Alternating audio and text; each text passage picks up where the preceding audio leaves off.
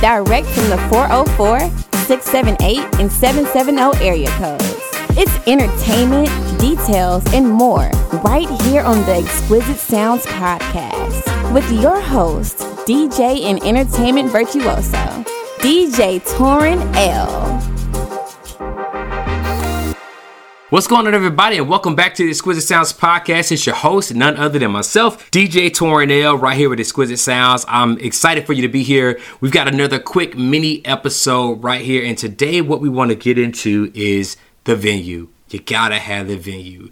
That is probably outside of do you have the date available, the number two thing that comes up as couples, companies, uh, individuals reach out about having events and bringing on entertainment. That's one of the things we're always, always asking. First is always to be is there a planner involved, somebody you're working with helping you put this together? And number two, almost neck and neck with number one is going to be what's the venue, right? And so a lot of people sometimes will kick back and say, well, why do I need my venue? And, and so we get that question so much that it becomes like, well, hey, listen, let us break down why you need the venue. And, and they always walk away with, oh, I didn't think about that, right? So just want to jump on, share a couple of thoughts of like why having that venue is so important if you hadn't thought about it so far, right? Now, here's the thing you're reaching out to vendors, say it's a DJ, say it's a band, say it's a photo booth, say it's somebody to do enhancements, and you're just reaching out. I'm doing this on such and such day. I want to know, can you help me? Well, that company, that person, that group is going to come back and say, or,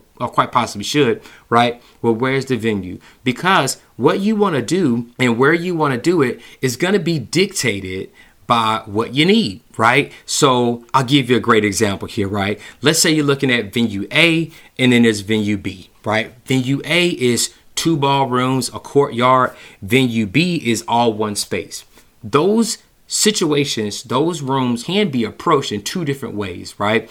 Maybe uh, there's a pre-function area, there's a um, a cocktail area, and then there's maybe a reception area or a main ballroom that could require one. Two, maybe even three setups, right? Whereas with venue B, it's all in one space right now. But the catch with venue B could be that we could do one part of the evening then there may be a room flip, and then we may need to bring out equipment, lights, uh, photo booth, uh, more sound, things like that, that are going to happen with that separate section of the evening. That again is all going to dictate how we can approach the evening. I don't want to say cost because everybody does cost different, but you have to take into consideration different things that are going to take place in the space for us to accurately tell you like hey this is what it's going to cost or even more importantly this is what it's going to take right? So that's a great example right there you know just one reason why like hey these things are different. Now let me give you another and let's drill down just a little deeper. Let's say you're having an event. Let's be more specific. Let's say you're having a wedding. You're doing your ceremony you're doing your cocktail you're doing your reception. You want some uplights. You want your name on the wall. You want some enhancements right? Sparklers dance on a cloud, maybe even want a 360 booth, right? So now as we start digging in, we may find out that, hey, these two spaces that you may want to use have two totally different approaches, and they may even have a different number of lights that are going to work. They may, for example, they may not even be able to house or hold all of your enhancements.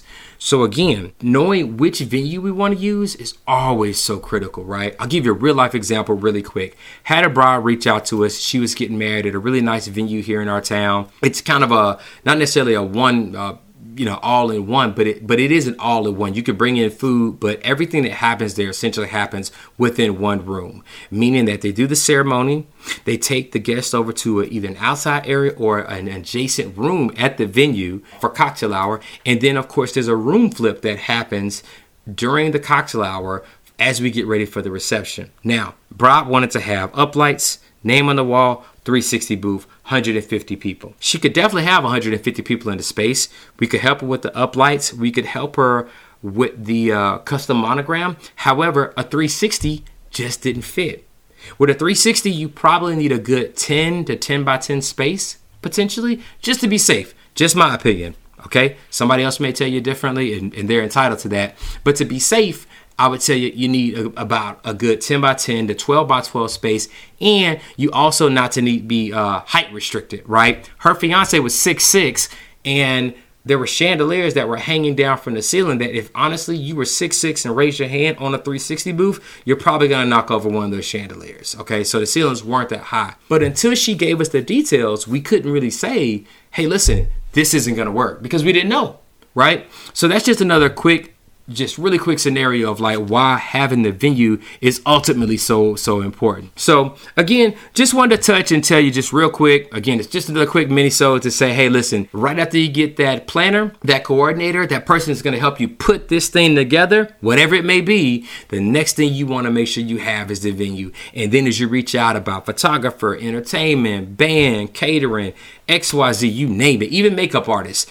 you are locked in, you know your venue, and now you're having this conversation with people of, hey, here's my date, here's who I'm working with, here's where it's at. And now you're off to the races. I hope this helps out everybody. Listen, again, if you are looking for us, you can, of course, find us everywhere at Exquisite Sounds ENT. And, of course, you can always find me at DJ Toryn L. Always happy to help. Appreciate everybody listening, tuning in, and checking us out, man. We'll check you later. Peace.